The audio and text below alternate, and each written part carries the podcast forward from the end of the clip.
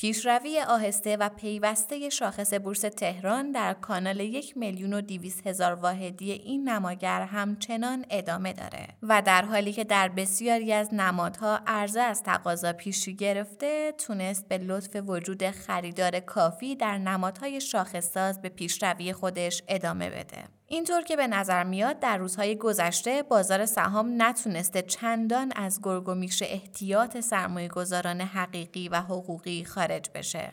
در حال حاضر با توجه به ریسک های موجود پولی به بازار سرمایه وارد نمیشه و پول های داخل بازار سرمایه هم در حال چرخش بین صنایع مختلفه.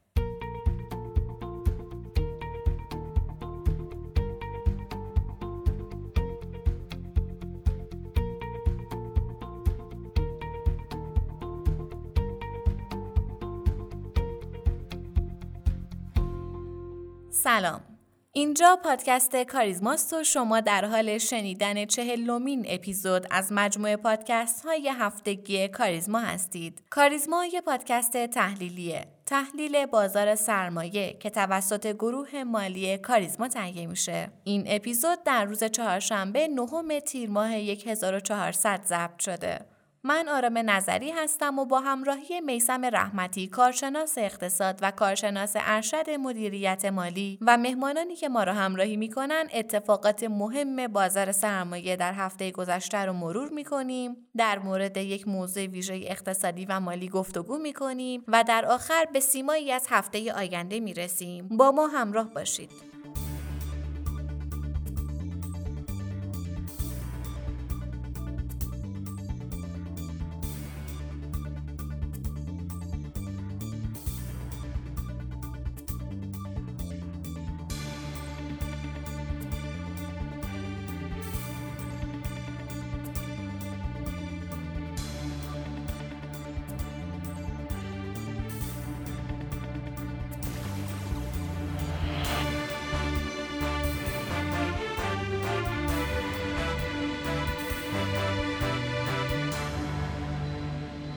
سلام و روز خوش بر شما شنوندگان عزیز و گرامی. با یک اپیزود دیگه از پادکست کاریزما در خدمت شما هستیم. سلام جناب رحمتی خیلی خوش آمدین. خدا قوت میگم بهتون. من هم سلام عرض می‌کنم خدمت شما و تمام شنوندگان عزیز. خیلی خوشحالم که دوباره در خدمتتونم. جناب رحمتی به نظر شما چرا سرمایه گذاران هنوز هم کمی با تردید به معاملات بازار نگاه می‌کنن؟ و خب این در صورتیه که بازارهای موازی در یک ماه گذشته رشد نسبتا خوبی رو به ثبت رسوندن.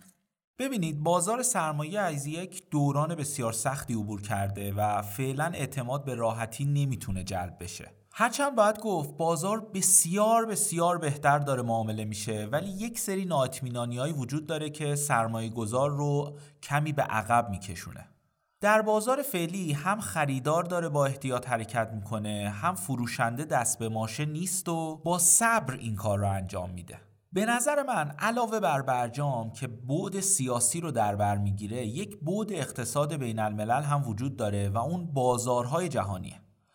ببینید بازارهای جهانی به واسطه انتشار پول در دوران کرونا رشد خوبی رو در کامودیتیا داشته و خب شاخص دلار هم روند کاهشی داشته. نکته که وجود داره اینه که فدرال رزرو افزایشی در نرخ بهره نداشته و همچنان به سیاست انبساطی خودش ادامه میده. واقعیتی که وجود داره پول منتشر شده در اقتصاد آمریکا از جنس به اصطلاح هاتمانیه و سیاستگزار به خوبی می‌تونه رو این پول منتشر شده مسلط باشه چند واقعیت وجود داره که می‌تونه احتمال افزایش نرخ بهره از طرف بانک مرکزی آمریکا رو بالا ببره. مارکت کپ بازار سرمایه در آمریکا به بالای سی تریلیون دلار رسیده از طرفی GDP آمریکا چیزی در حدود 22 تریلیون دلاره. یعنی market cap بازار سرمایه تولید ناخالص داخلی در حدود 36 درصد بالاتره. مورد دوم این که شرکت BlackRock که بزرگترین شرکت مدیریت دارایی در دنیا محسوب میشه و چیزی حدود 7 تریلیون دلار دارایی تحت اختیار داره در این چند ماه به سرمایه گذاری روی مسکن و ملک در آمریکا روی آورده و در این چند ماه هم افزایش قیمت در بازار مسکن آمریکا به چیزی حدود 15 الی 20 درصد رسیده. که نکته مهم در اینه که این شرکت با بانک مرکزی آمریکا لینکه. نکته آخر در مورد نمودار اوراق قرضه ده ساله آمریکاست. بعد چندین سال گارد افزایش بی سابقه ای رو به نظر من گرفته. البته هنوز روند نزولی شکسته نشده ها ولی گاردی که گرفته در سابقه چارت دیده نشده. به همین دلیل به نظر می‌رسه یکی از ریسکایی که می‌تونه بازار سرمایه رو درگیر خودش کنه افت بازارهای جهانیه. بله کاملا درسته. خب البته در کنار این موضوع هم انتخاب کابینه اقتصادی دولت جدید هم نکته که به نظرم خیلی می‌تونه تأثیر گذار باشه. آقای رحمتی به نظر شما کابینه اقتصادی دولت جدید چه نکاتی رو باید مد نظر قرار بده تا به حال شاهد یک سری از مشکلات نباشیم؟ یه جمله هست مبنی بر این که انسان در زندگی سه راه داره. راه اول از دانش میگذره که این بهترین راهه. راه دوم از تقلید میگذره و این کم خطرترین راهه. و راه سوم تجربه است که این گرونترین و پرهزینه ترینه حالا متاسفانه ما یک راه چهارمی پیدا کردیم و اون تجربه کردن تجربه های شکست خورده قبلیه. بازار سرمایه در تمام جهان رابطه تنگاتنگی با اقتصاد داره. اصلا بازار سرمایه ایجاد شده تا فعالیت های تأمین مالی و سرمایه گذاری رو تسهیل کنه. حالا که دولت جدید سر کار اومده به نظرم باید به چهار نکته مهم توجه کنه. اول اینکه با قدرت به اقتصاد دستوری نبگه. اقتصاد ایران در رتبه 164 دخالت دولت در بازار سرمایه است و این یعنی یکی از دستوری ترین بازارها در اقتصاد. شما تقریبا در تمام بخشهای مختلف اقتصاد دخالت دولت رو مشاهده می‌کنید. واقعا شاید اولین و مهمترین نکته که میشه به دولت جدید گفت همین نه به اقتصاد دستوریه. شاید بهترین کشور رو که از نظر فکری بسیار نزدیک به سیاستگزاران ما هستن مثال بزنیم چینه. واقعا حزب کمونیست چین بسیار اوضاع وخیمتری از ما داشت ولی با اجرایی کردن بازار و مکانیسم بازار تونست از اون اوضاع وخیم گذر کنه. درک اکوسیستم اقتصاد و بازار سرمایه دومین نکته مهمه. حرفای مبنی بر اجبار حقوقی های بازار سرمایه برای خرید در کوتاه مدت و نجات بازار دقیقا به این معنیه که دولت مردان ما اکوسیستم اقتصاد و بازار سرمایه رو درک نکردن. اکوسیستمی دیدن بازار سرمایه یعنی اینکه اجازه بدیم عقل و خرد حکم فرما باشه. هرچند اگر مورد اول که اقتصاد دستوری حل نشه این مورد هم قطعا حل نمیشه. سوم این که باید بپذیریم رئیس سازمان بورس شاخص ساز نیست. واقعیت هم باید پذیرفت که رئیس سازمان بورس فردی نیست که صحبتهای امیدوار کننده بزنه یا صحبت از نجات بازار بده. بعید می‌دونم مردم آمریکا نام رئیس کمیته بورس آمریکا رو شنیده باشن. بنابراین نباید انتظار رئیس سازمان بورس برای نجات بازار در کوتاه مدت یا صحبت‌های امیدوار کننده داشته باشیم. اما آخرین مورد اینه که باید بین المللی بشیم. خیلی میشنویم که سیاستگزار میگه ما خودمون همه چیز داریم از جمله منابع مالی اما قبلا بد استفاده شده. قسمت دوم این عبارت کاملا درسته. اما واقعیت اینه که در بخش اول یک مقلته ای انجام شده. ببینید کل نقدینگی در جهان امروز 95 هزار میلیارد دلاره و اندازه بازار سرمایه جهانی 105 هزار میلیارد دلار. ثروت جهان 306 هزار میلیارد دلار و اندازه بازار بدهی جهان 2500 هزار میلیارد دلار. در مقابل همه اینها ما اقتصادی داریم با سایز 380 میلیارد دلار. متاسفانه بازار سرمایه ایران سالهاست به بازارهای سرمایه جهان وصل نیست و واقعا باید فکری به حال این موضوع بکنیم.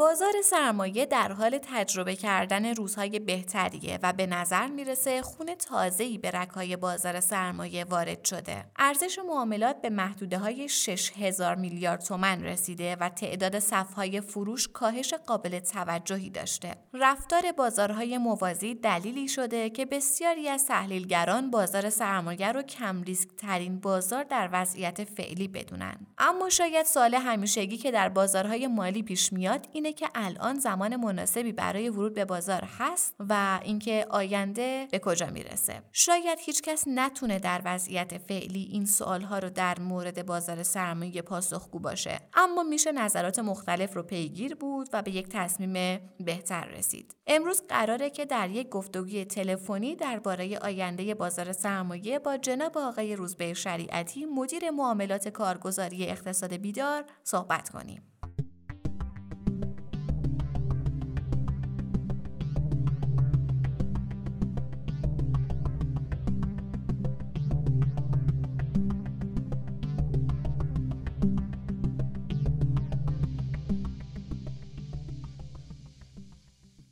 سلام های شریعتی. خیلی خوش اومدید به پادکست کاریزما.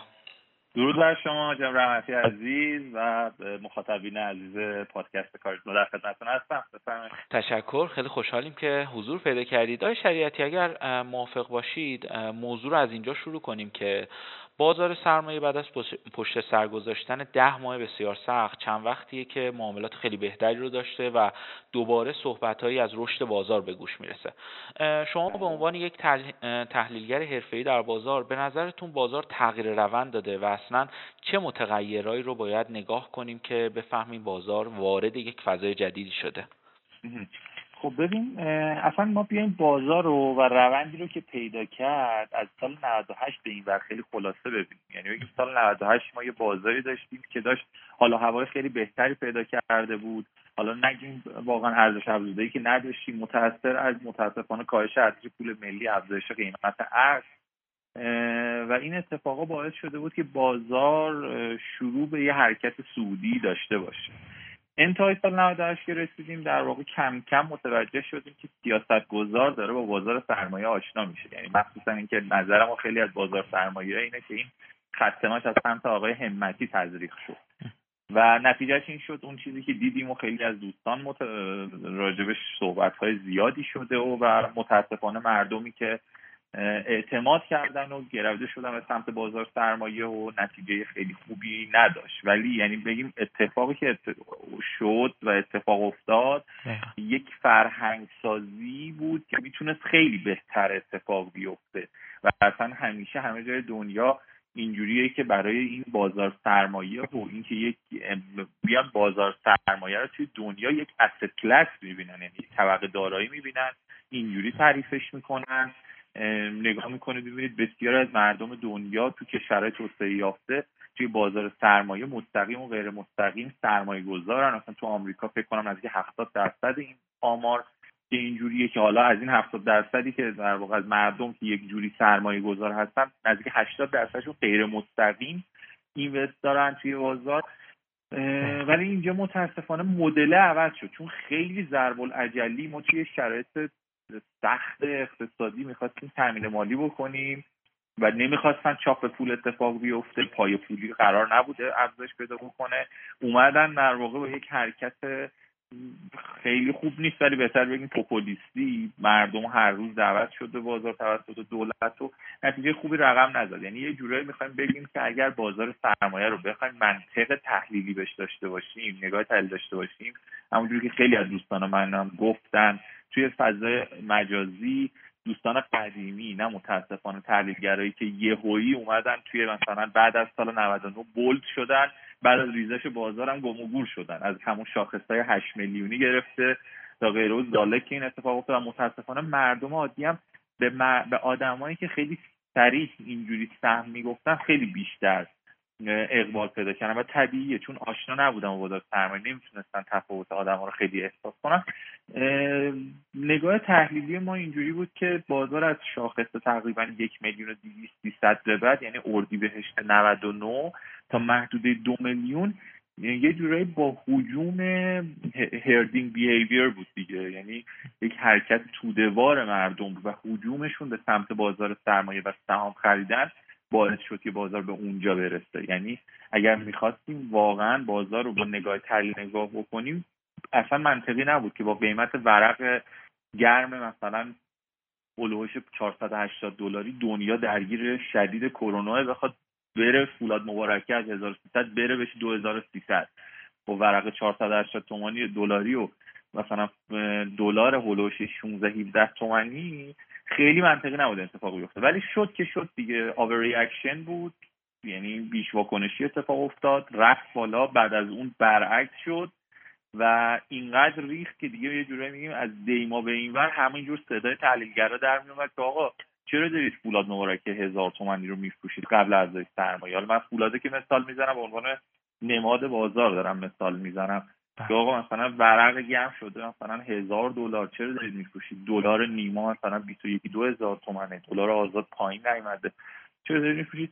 برای همین در واقع بازار اینجوری رفت و رسیدیم این روزهای بازار که الان می‌تونیم بگیم که بعد از تقریبا چهار پنج ماه رخوت و روزهای تاریک بازار سرمایه تاریک ترین روزهای بازار سرمایه که توی این سالها توی این دهه یعنی حتی سال 93 و 4 و 5 هم این چیزها رو نمی‌دیدیم که دیدیم توی این سه چهار ماه اخیر. الان چهار پنج روز حال بازار بهتر شده. شما برید یه ماه پیش رو نگاه کنید تعداد سخت های بازار تقریبا نزدیک 300 تا سهم بود. تعداد نمادهای منفی نزدیک مثلا 90 درصد بازار توی یه روز 95 درصد بازار توی یه روز منفی معامله می‌شد.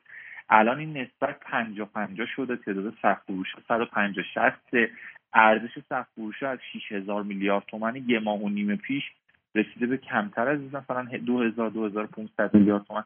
که حالا این بقیهشون هم سهما دارن میرن تو مجامع و بعد از اونم دیگه میره متاسفانه قیمت پایین تره که دیگه با ارز و تقاضا قیمتشون در بیاد.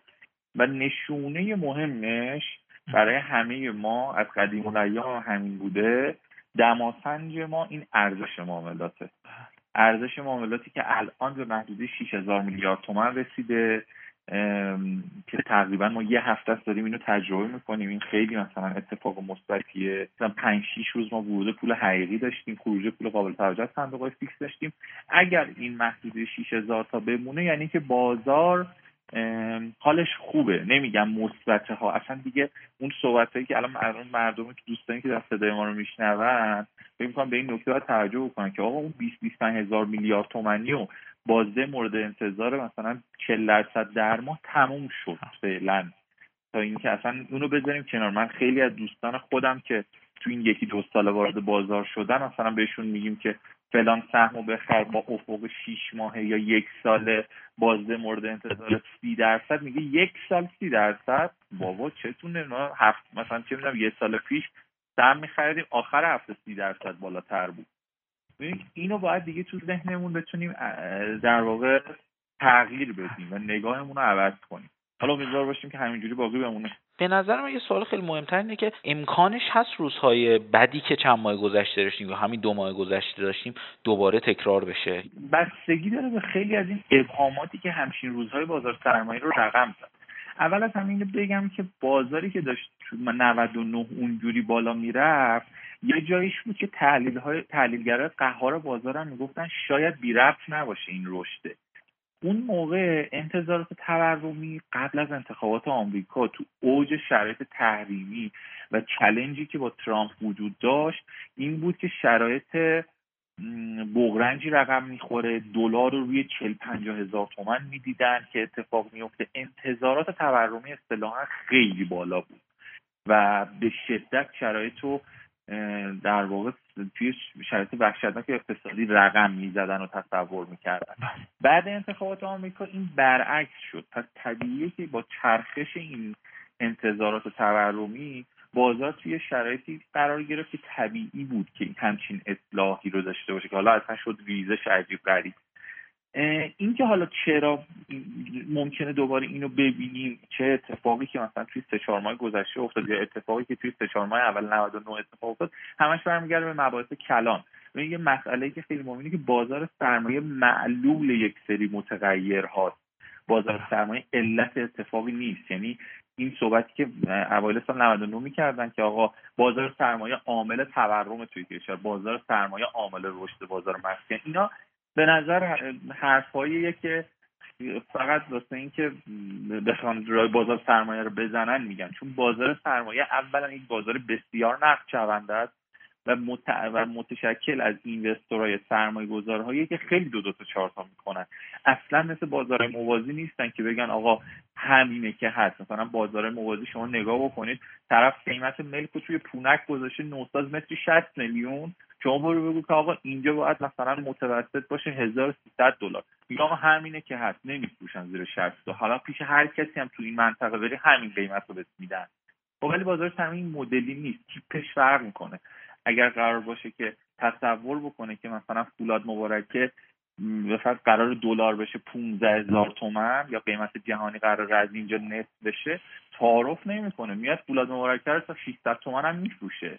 خب برای همین پس بازار سرمایه میشه معلول یه سری متغیرها که اون متغیرها که روند دارن تعیین می‌کنن. متغیرهای مهمی مثل قیمت دلار متغیرهای مهمی مثل قیمت بازار جهانی متغیرهای مهمی مثل شرایط اقتصاد سیاسی مونه. یعنی توافق صورت می‌گیره یا نه چقدر نفت میفروشیم.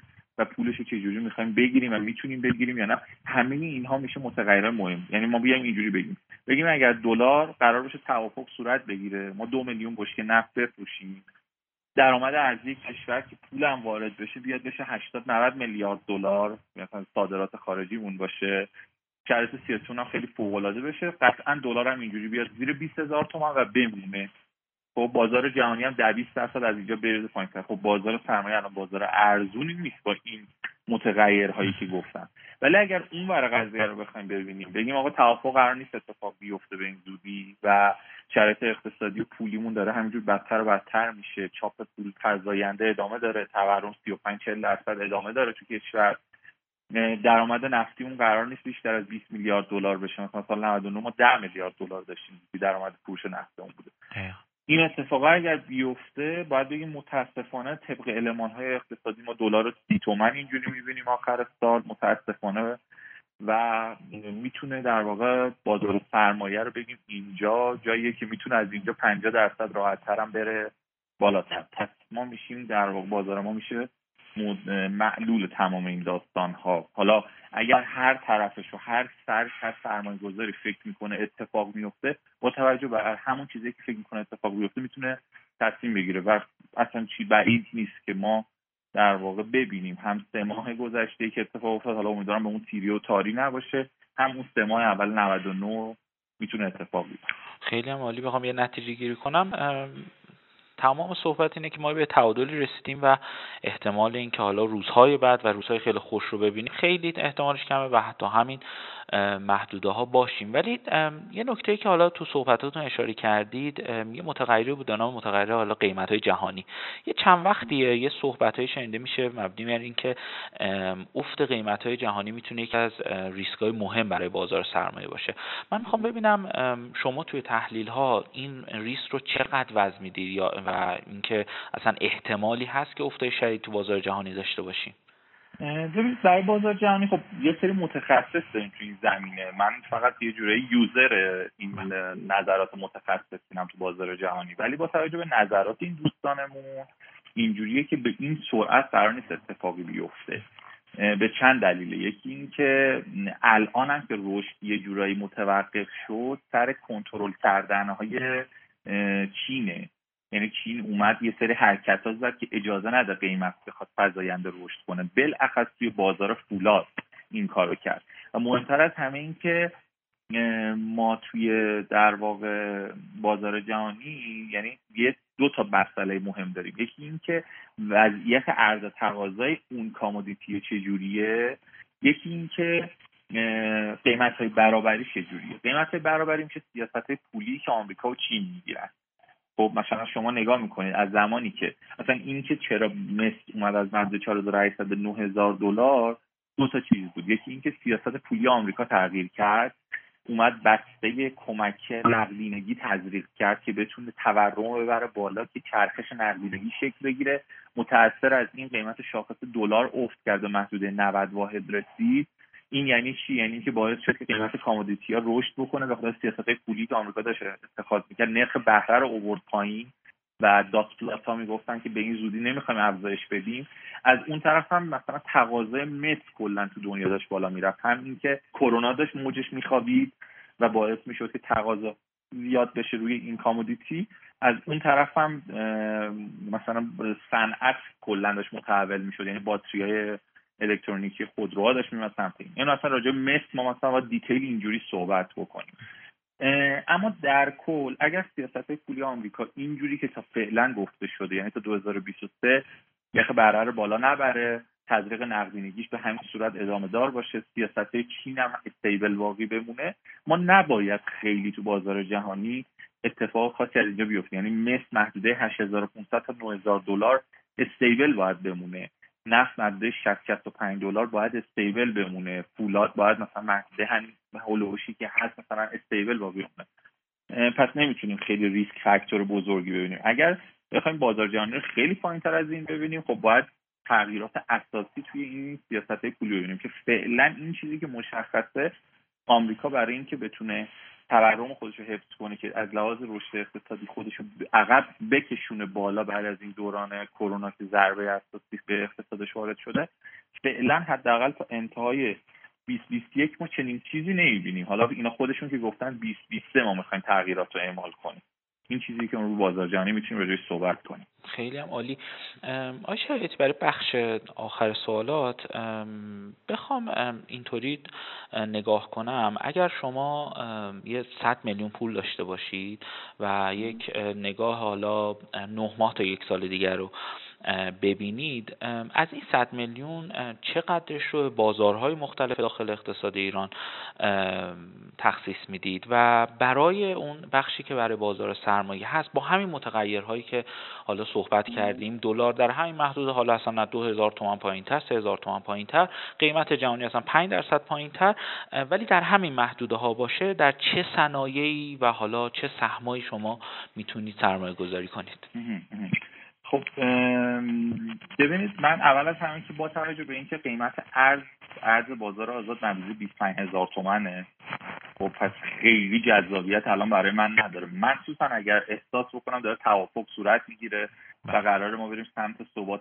سیاسی و بازگشایی مثلا اقتصادمون رو به دنیا بتونیم تعامل داشته باشیم.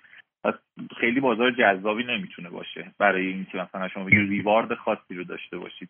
یعنی اگه به من بگم بین بازار بانک یعنی که 20 درصد سود یک سال است و دلار یکی رو انتخاب کن با چشم انداز توافق قطعا انتخابم بانکه. ولی بین بازار اگر بخوام در واقع اینو بیام حالا این حلاجی کنم. پس میشه بازار بازار دلار که میگم بازار طلا هم شامل میشه. بازار مسکن هم که بهتر از من می‌دونید. الان خرداد ما گزارش اومده میانگین نرخ تهران 29 میلیون تومنه. از اون جهت که میانگین سی ساله تاریخی تهران متری هزار دلاره یعنی اینکه بازار مسکن داره دلار رو توی تهران 29 هزار تومن می‌بینه.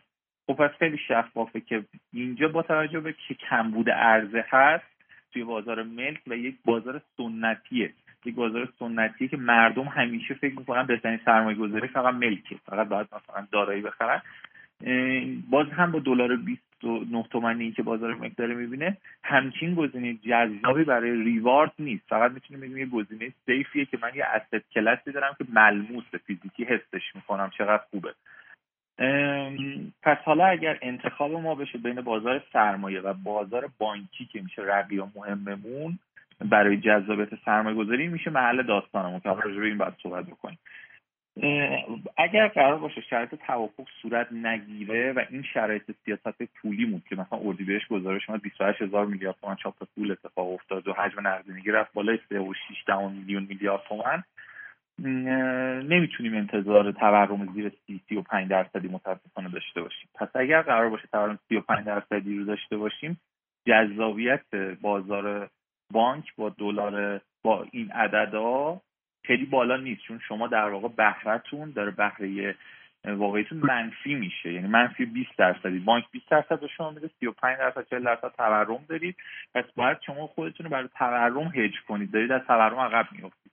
من قطعا انتخابم میشه بازار سرمایه و بازار بانک. یعنی اگر بخوام بین دو تا بازار انتخاب کنم.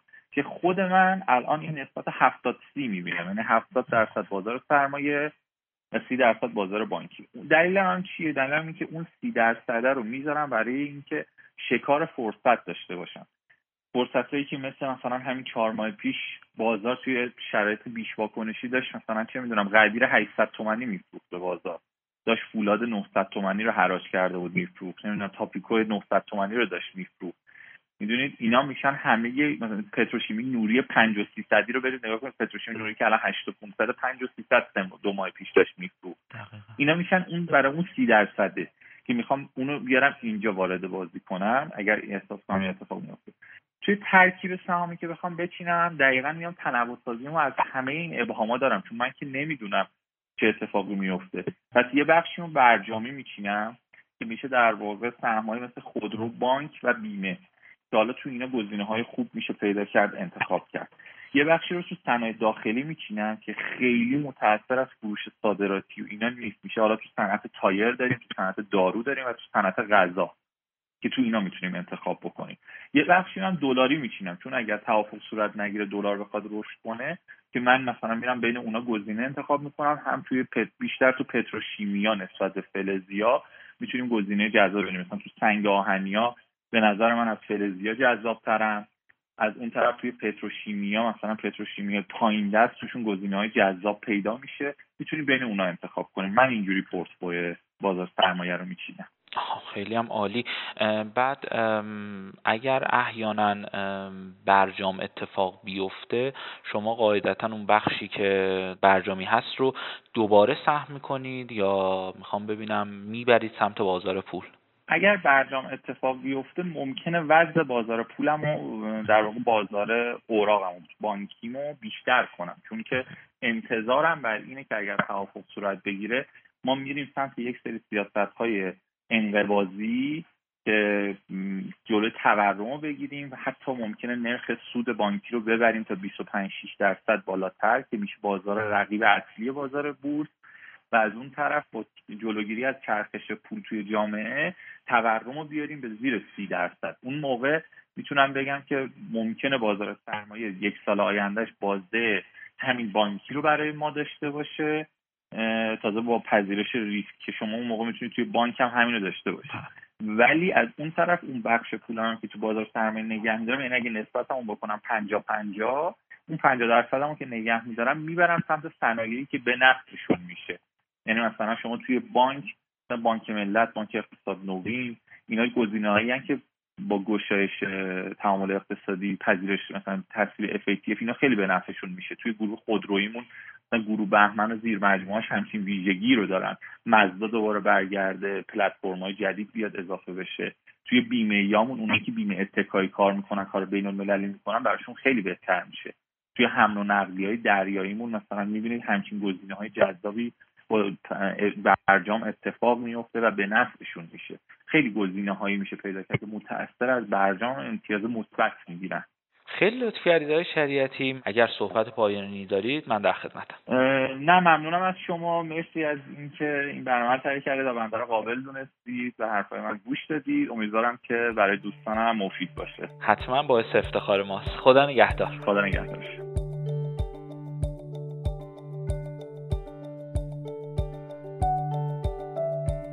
ممنون از شما که ما رو میشنوید. لطفا سوالات، نظرات، انتقادات و پیشنهادات خودتون رو از طریق آیدی تلگرام pod underline admin با ما در میون بذارید. P O D underline admin. باعث افتخار ماست که صدای شما باشیم. ما رو هر هفته به نام پادکست کاریزما در تمام پادگیرها مثل Castbox، Overcast بشنوید و به اشتراک بگذارید. تا هفته آینده و قسمت بعد خدا نگهدار.